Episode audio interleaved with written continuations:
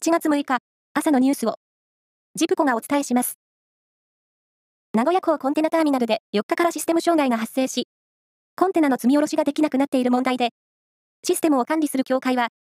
身代金要求型のコンピューターウイルス、ランサムウェアの感染が確認されたと発表しました。協会は、感染経路の確認や安全対策を施した上で、今日午前8時半から通常通りコンテナの積み下ろしを再開したいとしています。IAEA 国際原子力機関のグロッシ事務局長は、東京電力福島第一原子力発電所を訪れ、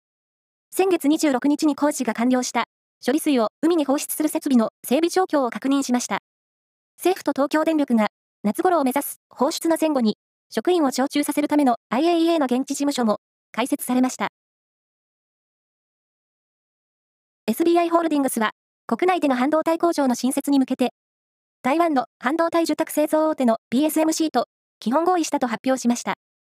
また、両社は工場の新設に向けて準備会社を設立することでも合意し、立地場所や稼働開始の時期などは具体化した段階で改めて発表するとしました。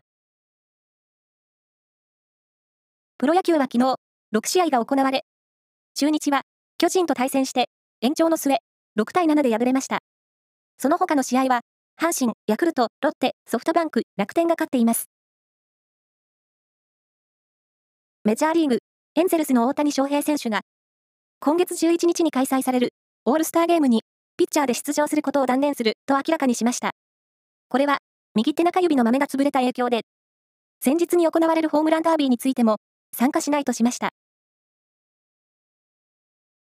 自動車レース F1 シリーズの来年の日程が決まり、例年秋に行われていた日本グランプリが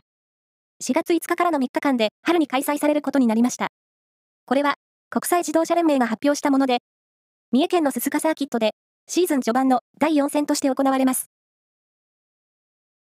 以上です。